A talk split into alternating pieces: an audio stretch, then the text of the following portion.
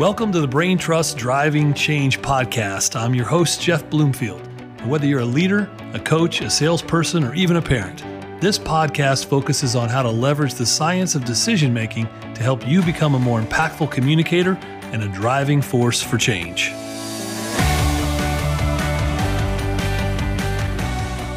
Well, welcome back to the Driving Change podcast. I'm your host, Jeff Bloomfield. Um, today, we've got a very different type of guest on our podcast. He's someone that um, I've admired a little bit from afar, mostly because as an old farm boy myself, I'm jealous in a lot of ways of this dude's flat out skills. And uh, you might be familiar with our guest today, Jordan Jonas. And no, he's not that Jonas brother. He's a different Jonas brother, one with actually even more skills than the, the, the, the, the Jonas brothers you might be familiar with. Uh, Jordan won season six of the television show Alone on the History Channel, where they basically dropped him out of the helicopter with a bunch of other people in a different area, and he had to survive. And whoever survived the longest wins. So that's like fun. So, Jordan, welcome. Thank you for being on the Driving Change podcast today. Yeah, it's my pleasure, man. Thanks for having me. Uh, yeah, and I, I'll try to compete with those other Jonas brothers on the on the singing, but I don't. well, that's gonna be my next question. Is do you, do you, do you play an instrument? Can you sing? Do you play an instrument? Yeah, yeah. you probably could make a guitar out of a piece of tree and some twine. Uh, right, playing it's a different story, but yeah. so here's what we usually do. Uh, we start with our guest, and one of the things that that I love to know is someone's origin story. Is to go back and say, you know, the Jordan Jonas that we see today obviously arrived here through a very different path than each person arrives from. We have a lot of people in our lives who influence us from the people that we never got to meet in our family lineage, all the way to the people in our lives who influenced us. So tell everybody a little bit about your backstory that led you to be who you are today and kind of why you do what you do.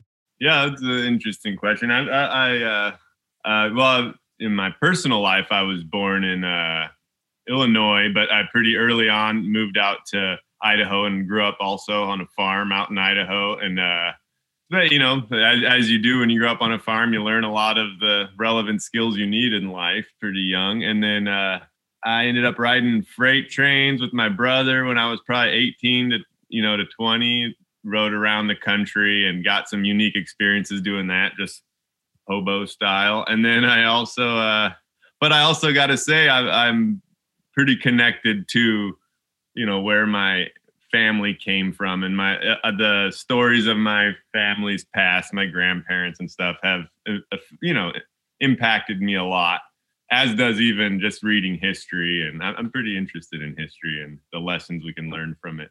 Uh, my grandparents on my, my dad's parents were uh, assyrians and lived through the whole armenian genocide thing had pretty powerful stories as far as um, my grandma had six of her eight siblings, you know, uh, or six of her seven siblings die right in front of her in the desert as they were out on a death march, wow. you know, and her her mom collapsed. So it was just her and her sister left.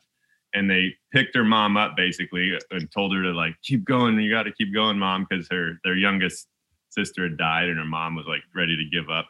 Basically, they dragged her to her feet and dragged her on, and eventually came across the a uh, British Army camp and we're kind of saved, you know. And uh, same type of thing happened to my grandfather, where he saw his dad, you know, burned alive, and then his sister disappeared, and you know, he was ended up just being an orphan that got taken in by Jesuits in Iraq, you know, and he. uh uh but knowing those stories and then knowing who they were as people i didn't know them personally because they died before my time but all their kids were my 11 aunts and uncles and dad, you know, and they're just great, happy people that didn't harbor hate. You know, there was no, that wasn't the thing that drove them in life, but they were all very, and are those that are still left, uh, really resilient and loving people, which is a cool trait to carry through just one generation removed from such trauma, you know? Wow. I mean, that's so amazing to me is we you know we live in such a culture today where we have everything i mean people throw a temper tantrum if they can't connect to wi-fi right and and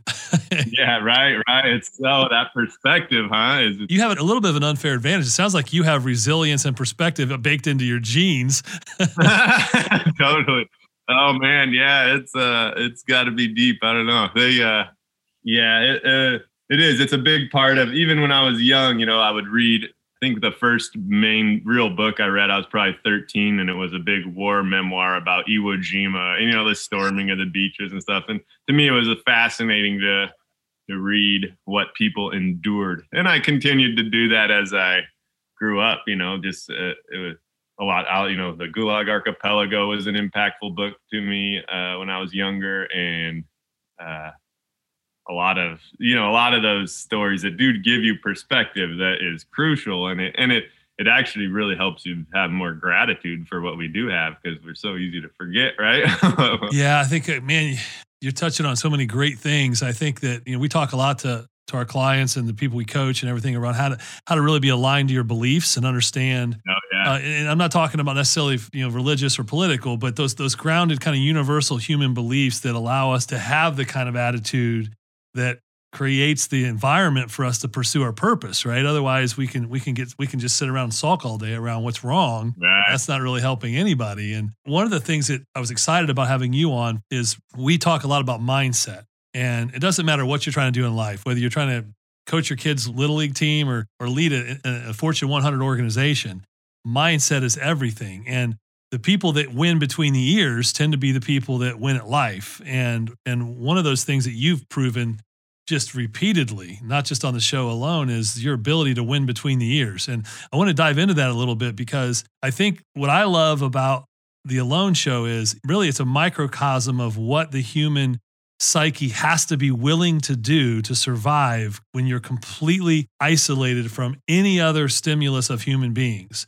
Right. And so if you don't have the right mindset, you're going to die. And you can see it on the show, right? There's some people that just within a few a few hours, but let alone a few days, they just start to freak out. Right. Um, and so many people have been quarantined and isolated here in the last nine months. They've starting to they're like, hey, this I'm living this in my house. Um, but but talk a little bit about just in general what you've learned about the mindset and how you've been able to create a mindset of positivity, optimism, gratitude, resilience, all these things I want to get into with you. Like, how, what do you do every day? To, you know, I know some people just wired that way, yeah. but my guess is you've developed it as well. Yeah, it's everybody's wired that, you know, one way or another to some degree, but you can always move in the direction you want, you know, and even if you start, you know, fairly depressed or whatever it may be, you can always move in a more positive direction. Um, the the I, I, tend to be wired with a fairly positive outlook on things, but uh, as you go through things, if you're like you were talking about earlier, if your foundations aren't kind of in place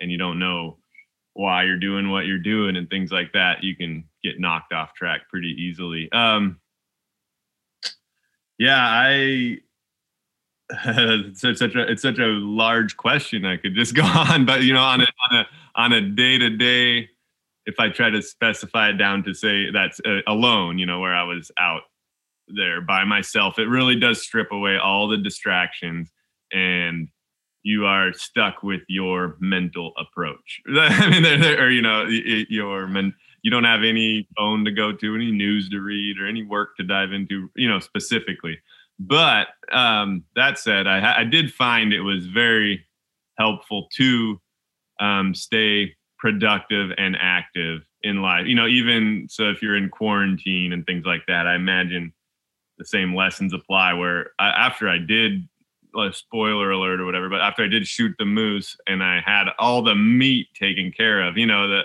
uh, I thought, well, I should probably save calories and just sit here, you know, and relax. And I found out really quickly that that's not mentally sustainable. so, so I was like, oh no, I'm going to be continue to just go forward, be productive, and um, sure enough, you know that that definitely helps. Uh, we were talking already a bit about having perspective, so was, I think so many of us, you know, get lost in our own little struggles. You know, we all have our own things going on, and but we lose that track of what we do have and the gratitude we do have. And it's almost universal that we all have so much to be thankful for even people in rough situations. That was another thing i learned very very clearly from my dad who had uh you know he was successful worked his job did all that but then he you know he had diabetes ended up losing both his legs over the courses of years, you know, as a thing that dragged on. Lost his job because he didn't have his legs, and then he lost his hand movement in his hands, back kind of crushed. So he like uh was in a lot of pain constantly. And it was just amazing. You know, I could hear him at night groaning and moaning with pain, but then you'd go in in the morning and he'd be like, Hey, Jordan, and happy to see you. And, you know, like really encouraging and. And you're like, wow, that's, you know, that's somebody that had a lot to complain about, but he, but wow. he maintained a positive perspective and, and knew, you know, this was a lesson I saw him learn. The, you know, it was not an easy, quick lesson, but that his worth was not tied up in his productivity, even. So even when he lost the ability to be productive, he was like the really encouraging and loving father that we still, you know, that we and I still, you know, garnered so many lessons from him, even in his incapacitated state. You know, it was uh so having that perspective where it's like, oh, I can be upset because you know, I just missed that shot on the moose or whatever. right. or, you know, like or whatever, whatever. Your Wi-Fi is not connecting, or your right. And you just really need to step back and and there's so many ways to gain that perspective and grab hold of the gratitude for what you have. And I think it's very important. Well, but I think that the being able to do it in the moment is the key, right? Yeah, yeah. Because if you can do it in the moment, and we talk a lot about not to go nerdy neurons here, but you, you know when you when you when you do something repeatedly, your neurons fire and they start to yeah. wire together, and it creates a new pathway in your brain. And so I think about that a lot, yeah, because it is like it. Uh, even jokingly, I've noticed, you know, if I jokingly get mad about something a lot, I'll notice that it starts to become a, a habit, and I'm just like, oh you know, and then when it happens, you actually get mad about something. He's like, whoa, I, you know, careful which neural pathways you're. Yeah, you just did that you to know? yourself. Yeah, yeah. no, it is. An, it's an interesting idea. Huh? Yeah. So your dad, boy, I'll tell you, man, what a fa- you need to write a book about just your just your family, right? Yeah, yeah, I'm working on it a bit. Yeah, and maybe uh, maybe I'll give you a title: "The Path to Perspective." Right, right. there you go. It's got to have the word perspective in it, Jordan, because you, you in some ways, you could say you got lucky. You have so much perspective in your life. Right? That, that's a good way for anyone out there who's struggling right now to look at and say, hey, I'm struggling with X, Y, and Z, or I've had A, B, and C experiences. But on the bright side, look at the perspective I've gained mm-hmm. so that I can be grateful for what I do have, right? right. We were, like, I was blessed, right, with a really good father to show as an example and, and you know, right. things like that in family history. But that's not the only place you gain perspective. You also gain it from experience, you know, and and making it through situations, and you gain it through well wisely you know it'd be wisest to gain it from others you know what you can do by yeah. reading and by uh you know. Well what i love what your life has done in, in some ways you've been a little bit like a survivalist Forrest Gump right? Where you you've had so many different experiences in different ways. But what i love about it is, is is you you read a lot from a from a young age because reading transports us to almost our brains don't always even know the difference subconsciously that we're not experiencing the things we read physically. Mm-hmm. So that's one perspective that people out there just need to read more. But secondly, you, you did some things that a lot of people are afraid to do. You put yourself out there. You went right, to, yeah, yeah. you went on a you went on a hobo quest for crying out loud, right? You were riding the right, rails right. of a train just for the experience and I think yeah. in life. So so let's talk just for a few minutes about what were the one or two most surprising or funny or shocking things you experienced when you were riding the rails?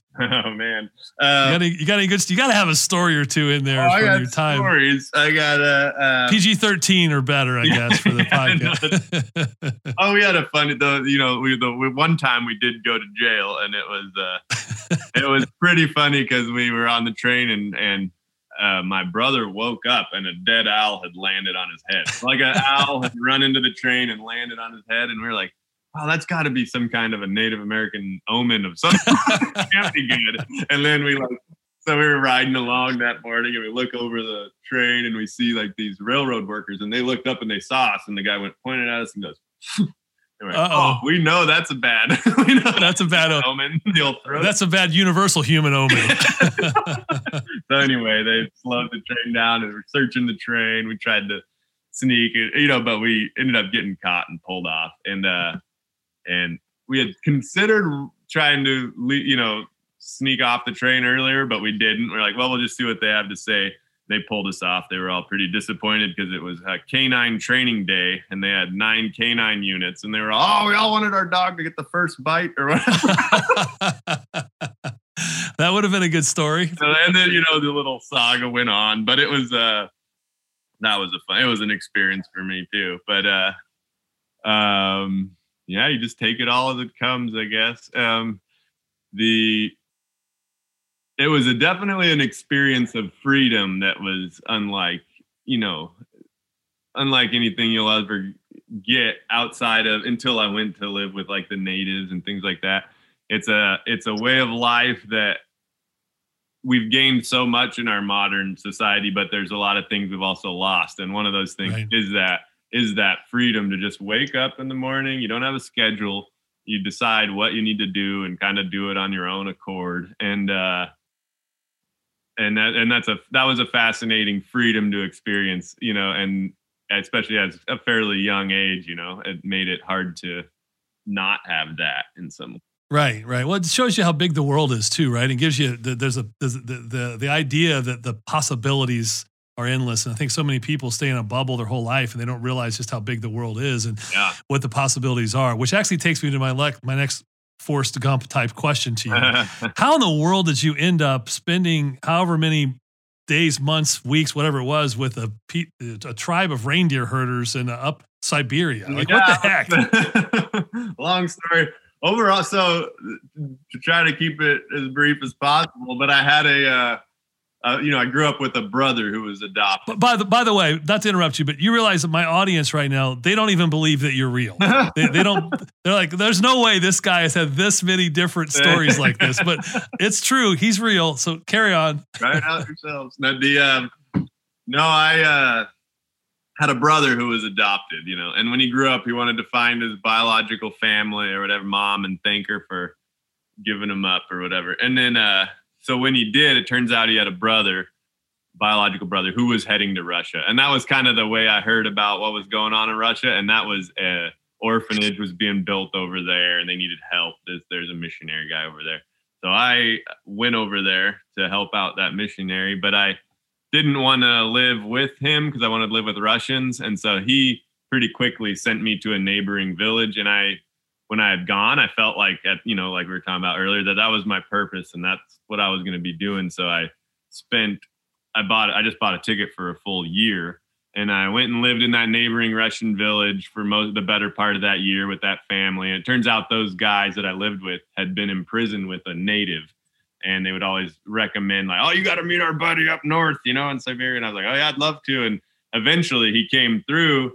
Uh, this, you know, I had uh, in total, I spent about five years in Russia. But probably my second year in, that native guy came through and I met him, and he was a fur trapper up north, so he invited me to come up with him and you know learn the ropes fur trapping. And I did that for a season with him, and then he took me basically out on a snowmobile, drove me off into the forest, and we came up to these teepees, and he dropped me off there. It was all his cousins. They're just like nomadic reindeer herding natives, and I didn't even know people live like that. And uh, how, how, old are you at this point? Oh, I was probably twenty five, maybe at that point. this is crazy. and he dropped me off at that teepee and vouched because I'd lived with him for a good amount of time, you know, and fur trapped with him and stuff. He basically was like, "Hey guys, this guy's awesome. Take him in." And then he took off, and so I was just out there with those guys, and I, you know, it's such a cool way of life, and it was a I've kind of fell in love with the people and the way of life pretty quickly, and ended up spending a yeah three years out there with them on and off. Holy cow! Oh yeah, you know, I just went to build an orphanage in Russia and live with some guys who had been, been in prison. speaking of speaking of the Gulag Archipelago, yeah, these guys, uh, you know, so they taught me how to build a Russian prison shank, and then they, they sent me out here with cousin Igor, who's up here in the Siberia. So I lived in a tent with some reindeer herders, and yeah, I learned how. To, dude, what is going on here? This is insane. This is uh. They got some good stories from the Siberian prison too, but I won't relay though. so here's what I'm here's what I'm gathering. If you've not watched season six of Alone, I will tell you clearly this guy had an unfair advantage based on his life story. Nobody could compete with you. You were like on a picnic out there compared to what you'd already lived through. Yeah, uh, and it actually there was a, I mean, not the anyway, there, there was an aspect of it that felt very familiar. Like I, it didn't feel like a. It, I, it was an awesome experience. I loved it, as I loved living with the uh, natives and stuff. But I wouldn't say it was life changing in the way it was because it was things that I had been through prior. So even at the end of the show, and the show ended, you know, two days later, I was back home with the family, and it just felt like a normal. You know, it felt like a normal trip back from Russia. It wasn't like a something that really was culture shock and wow, I've been alone. Right. You know, like it was. It was interesting. Again, I guess having prior experience in that realm had given me uh, the perspective that we're talking. Well, and here's what I want people to take from that because as I was processing that, trying to empathically live through your shoes through some of those stories, I thought to myself, so many people are afraid to take risks because they're afraid of failing. Mm. But you took risk after risk that most people would deem risky, like going Mhm. to Russia for five years and living in Siberia with reindeer herders and all this. But Right. those life experiences, because you're willing to put yourself out there, they prepares you for the next chapter in your path to purpose. Right. Right. And if you hadn't had those experiences, Right. you might have been more anxious when something else came your way and, and not really dealt with it the same. And so I think about how our, our life's experiences, if we're willing to take the risk to step out and put ourselves out there and, and not be afraid of failing, it, it usually provides us with not just perspective, but with experience. It allows us to overcome the hurdle that's coming our way, you know, in the, in the coming year. Yeah, absolutely. It is. Uh, I remember thinking that pretty, uh, er, you know, early on, like, hey, I'm just going to say yes to all these experiences, and and you know, now's the time, I guess. And I, uh, and I did, and and it was interesting. I, I I learned so much, and it did turn me into the person that I am now. And I also, you know, I remember finding myself out there riding on a reindeer. I, this is a thought I just remember having specifically. Like I was out in the middle of nowhere in Siberia, that's riding this reindeer, and we had to get across this flowing like whitewater rapids. And I like, you know, marched up. I was standing next to my reindeer at the time and like got him next to the river and then jumped on his back. And, you know, he went across and he fell in the river and I like hung onto his neck and he stood back up and got out on the other side and I dragged him out of the river and, you know, and we made it across and I was like, wow, you know, that was like felt life and death or whatever, but we made it. And it was just awesome. And then I was like, that's funny because all these experiences are happening, but they're just in my memory now. And Right. and uh, it kind of also started to dawn on me. You know, this was later on. I was like that that experience isn't all an all end all either. You know, like we have to gather that experience for an intended purpose or whatever, like you're saying. And uh, and so yeah, that's how the path goes, I guess. But it was interesting, you know. So, you know, you're telling that story. And for all those listening, if you're like me, I was thinking at the end of that story, I would have smacked that reindeer and said, I thought you could fly. yeah, yeah, totally. As a kid, I grew up. What, what's the deal? You almost drowned us. Finally proven wrong. so it, it, it was a Siberian reindeer. It wasn't a North Polian reindeer. Oh, okay. I was holding out one last bit of hope until I jumped into the river. So there's a couple other key things I want to talk to you about. Um, one is you mentioned the word earlier, resiliency. hmm and talk to those out there who right now are feeling like, you know what, I'm done. I, I'm done. I'm done with this presidential election. I'm done with this this this pandemic, this virus. I'm done with this job. I'm on video conferences every day for eight hours. Like, wh- where does what does resiliency mean to you, and and how can can someone actually can they can they develop resiliency as a skill? Oh yeah, you can definitely improve your ability to be resilient. It's a that's an interesting question when you freight, you know, when we're speaking to so many people, it's like everybody's in their own situation and like some people might need to choose the path of hey, I need to just change this up because this is, you know, this is not the path for me. And some people do need to like stick through it, buckle down, stick through, and that's everyone to figure out. But uh, there were things that when I think of resiliency, I think, uh, and I think of it again in my own context.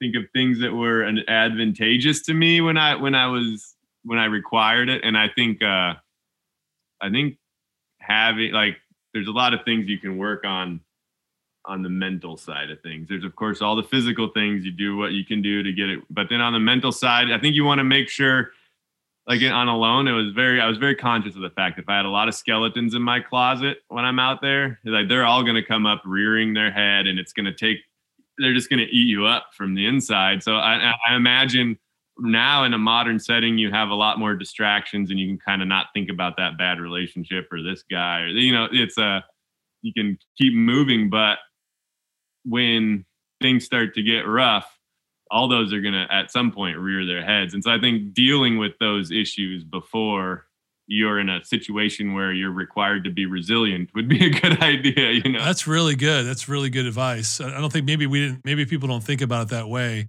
because you're training yourself for a moment of resilience and if you've got the wrong preparation like anything in life right.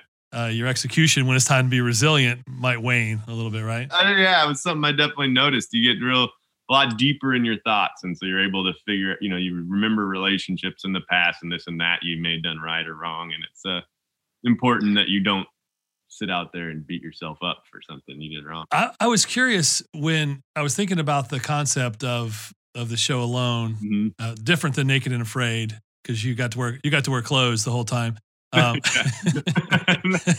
Not quite as much viewership, but I, I, don't know why, but um, no. But I was thinking to myself, man, if I had to spend seventy-seven days alone, which is what you did to win the show, um, in some ways, there's a freedom because so many times in our modern culture, we're walking around trying to be somebody we think others want us to be. Mm-hmm. And that weighs us down so much we don't even realize it's happening. Yeah. But when you're out there and there literally is nobody else around. At some point, was was there a moment of now you don't strike me as somebody who's that worried about what other people think of you, but at the human level, most of us have some degree of self preservation when we think about that. Is there just a freedom out there where you're just like, you know what? It's just me and nature and the creator. I can just be me. There's an absolute freedom out there. That's one of the things that that is most uh, striking about that way of life. Um, and, and man, it is it is just freedom. I'm not only it's just the freedom to do what you want when you want when you need to to confront the issues as you see fit and uh, to your best. You know, you don't have to try to think about what everyone else how they want to handle it. It's just you go out and you handle it this way, and and then and uh, when you don't do it right, it's on you. And when you do it right, no. What I noticed was though, you you not once did you say to yourself, "Man, I bet that moose is really judging me for that missing him with that shot."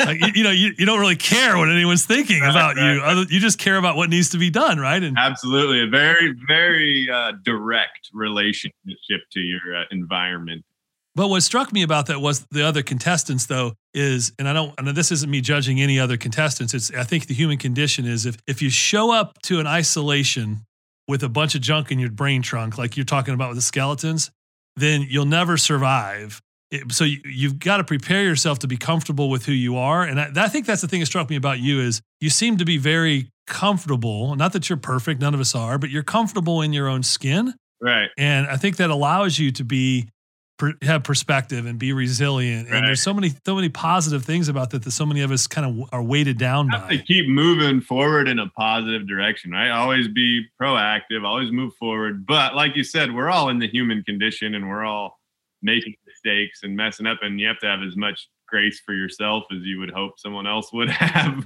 for you. you know? Wow, so that's good. It's like, uh, so you're right. It is yeah but you just hey you made a mistake what can i do next time to improve on that you know and and not judge yourself because you're a person, whatever, you know, like. How did you use so? Uh, so I'm I'm I'm I tend to be a, a little bit of a goofball. You probably got that oh, sense yeah. already, and, and uh, my team knows it. And, and, I have the spiritual gift of sarcasm, and I like to joke around, have fun, and you know, life's too short, right, to take yeah, yeah, uh, yeah. take myself too seriously. How, how did you use humor? Because I get a sense that you're kind of like that, and, and and that you probably use your own humor. Oh, for sure. You probably cracked yourself up many times out there. What, what were some of that? What was your? That's funny you should ask because that was when I was watching the show, that was the hardest part for me as a contestant to watch. Is that they made me look like I was suffering a lot more than I was, but I was really tra- having a lot of fun out there. I did some, I did a lot of so later on as the as the weather got colder and there was less activity you could be involved in. I started to use the camera and do a bunch of stupid skits. You know, I think the rabbit fur vest made it on, but then I did some really elaborate like Normandy reenactments and some like just stupid. And then at the end of the day, I'd go back and I'd be able to watch like my, you know, oh Normandy reenactment, and it was all and crack myself up, stuff like right. try to play, you know, five finger fillet with a knife and, and do stupid stuff on camera that I just knew when people watched the show would be like, "What a moron! What's he doing?" right, but you're but you're probably thinking, "Hey, this is going to have great entertainment value, right?" Yeah, exactly. It's entertaining me, and it'll be funny to watch on TV. But no, a lot of that stuff didn't make it on there, but it was. That's funny you should say that because that was a big part of what I was doing out there was just trying to stay in, you know, positive spirits and by doing and doing that, you try to keep yourself entertained. That's what I would do. And then I, after you after I filmed some stupid skit or something, then I would be able to sit there and think about, oh, what else should I do? You know, right, right. yourself entertained.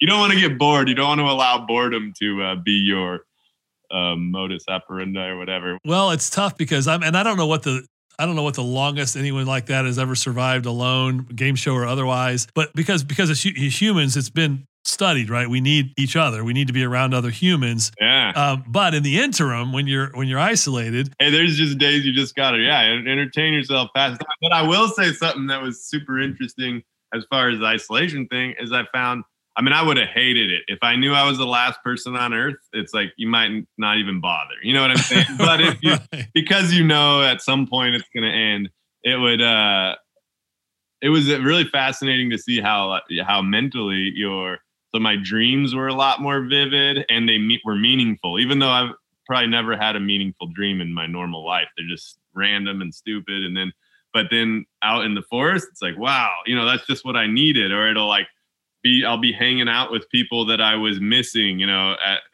very, uh, it was something I would look forward to when I went to sleep. Like, oh, who am I going to see tonight? And really to do. And it was, it was interesting to, to then think, oh, that's probably why people in the past put so much more weight on their dreams because they probably actually were relevant to the situation they were in in some way. Yeah, they weren't all clouded with a bunch of other junk from the day, right? Distractions and random gibberish that I get now when I have a dream. But it's, uh, it's yeah, it's it's uh anyway, that was really interesting to see on that front. On the I forgot how we just got there, but yeah, yeah. No, it's it was it's about you being a moron on camera with your oh, right. display. And, yeah, yeah, yeah. Not being alone, just being alone, how your body copes with it. Yeah.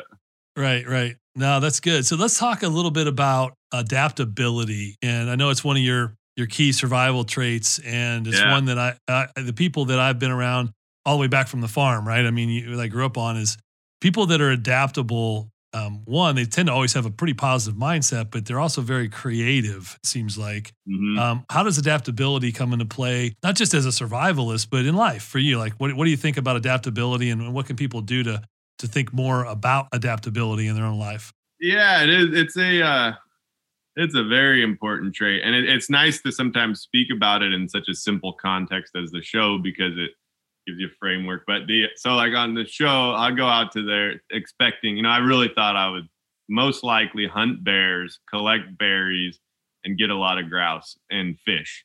When I got there, all of those were not options. There were no bears. The berries were burned up, and the fishing spots weren't very good. So it was just like, oh wow, like you can either be really upset about the situation you're in, which I was actually upset temporarily early on. You're just like, what in the world? But or you adapt to what you've been given. You know, the lo- you know, in that my case, the location, and and come up with a new strategy and and adapt. It. I mean, it's absolutely uh, a critical skill. It's really easy easy to get set on your plans and what you're going to do. I think there's some pretty famous sayings about how that goes. but you know, like the I think uh being flexible with your plans, even on the, you know, I think it's really important. And I think you need to so you make you make plans and then you hold them loosely and you allow the situation to occur and not fluster you and and adapt as the situation required. Yeah, I, I love uh, I love the verse in in, in the book uh, in, the, in, the, good book in Proverbs. It says, man, man, man, makes his plans in his heart, but the Lord orders his steps." Exactly. yeah, yeah, yeah. Right, right, and, right. and I love that. It's kind of what you're saying. Is I think it's good to make plans, but we also have to recognize that if if, if the way we've designed the plan is the only way we think it's possible, yeah. then we're going to constantly be disappointed because life is always going to throw us curveballs. Yeah, you can't always force your plan on the world. You have to allow, you know, you just have to kind of flow with it a little more and it'll it'll save you a lot of that head banging against the wall trying to force it through. That was meant. That was meant for all the control freaks out there listening today, right? Just it's okay to make your plans, but be a little more flexible and adaptable when things don't always go the way you intend them to go. Fine line to walk, I guess. You know, it really is because I think there's a difference between being a constant pushover and never having an opinion and never doing something and preparing. I think preparation and planning is critical for Yeah. anything that you do in life that's successful. But what I found is the leaders that I've worked with over the years and the people that I've admired, you know, they'll have a strategy and they'll have a plan, but they're really quick to pivot when they need to pivot Yeah, from an yeah. adaptability standpoint. Um, in this case, it could be a business, but in your case, it could be life or death and survival, right? Right, right, right, right. Similar, similar requirements. Now, let me ask you about um, one other trait or quality or characteristic that I is, is near and dear to my heart, um, and it's it's ingenuity. Right, Um, I, I really firmly believe that we were created by the Creator to be creative. right, right. And and um and I love my team jokes because we I call the sh- uh, my shower at home my eureka tank yeah. because I get uh, every great idea I've ever had I think I've got it in the shower. Oh yeah, that's a sauna for me. Yeah, take a sauna and uh, There must be something about the steam, right? yeah, yeah. Um, but when it comes to your experience with ingenuity, um, is it something that you feel like you just have, or something that you've developed, or is it a combination of? That's an interesting. uh, It's really uh, like I don't consider myself a creative necessarily person, in, in that I don't play instruments like we're talking about. Right. Not, not an artist, but uh, it was interesting out.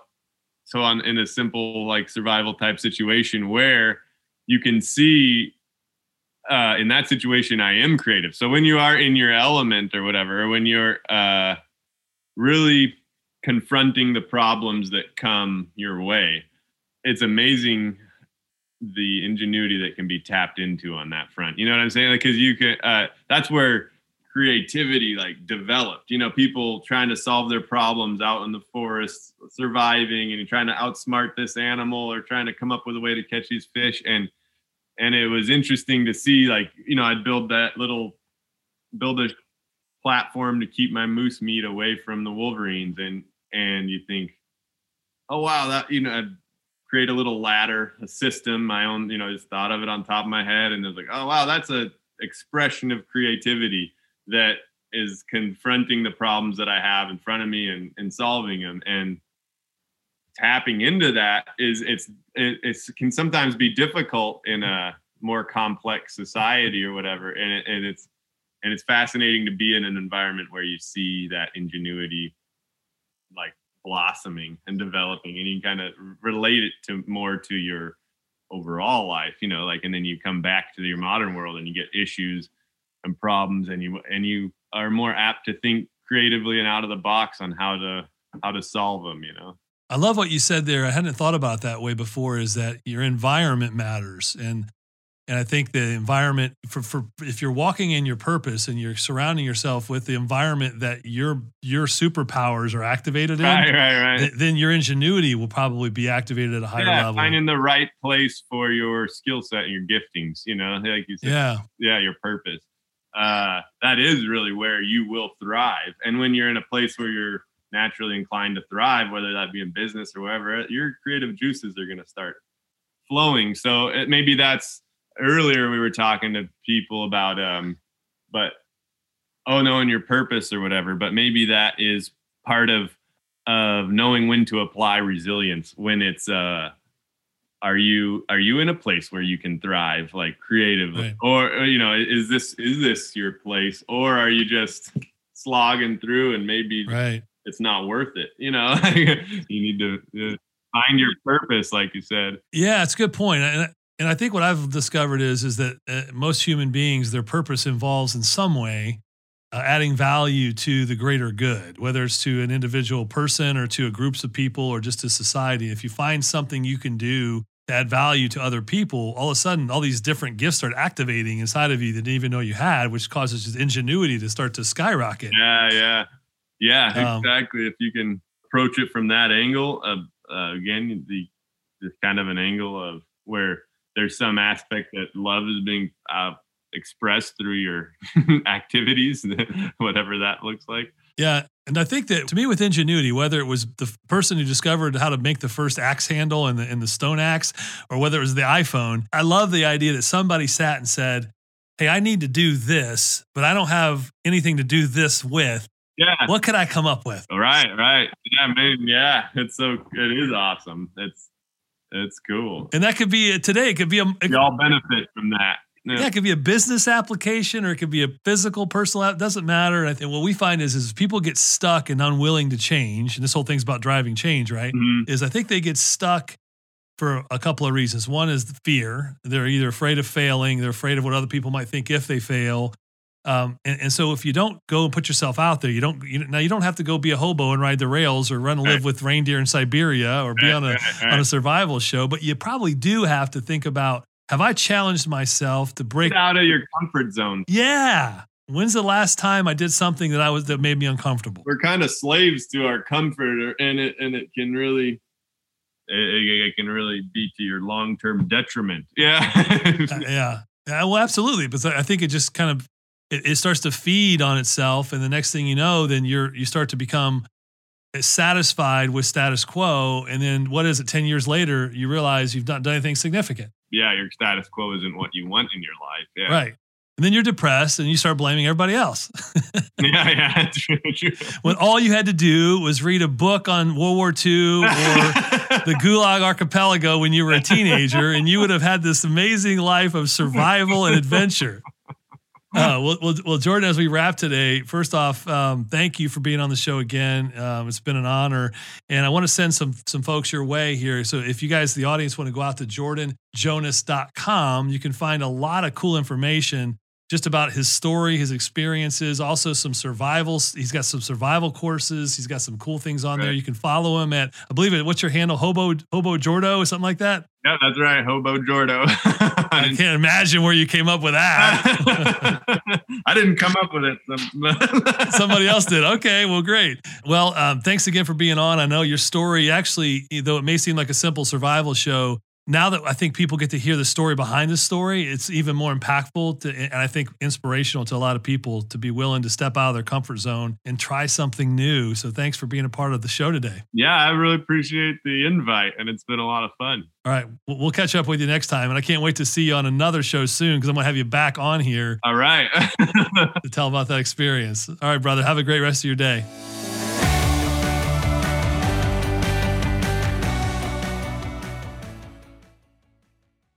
Do you love news about LinkedIn, Indeed, Google, and just about every other recruitment tech company out there? Hell yeah. I'm Chad. I'm Cheese. We're the Chad and Cheese Podcast. All the latest recruiting news and insights are on our show, dripping in snark and attitude. Subscribe today wherever you listen to your podcasts. We, we out.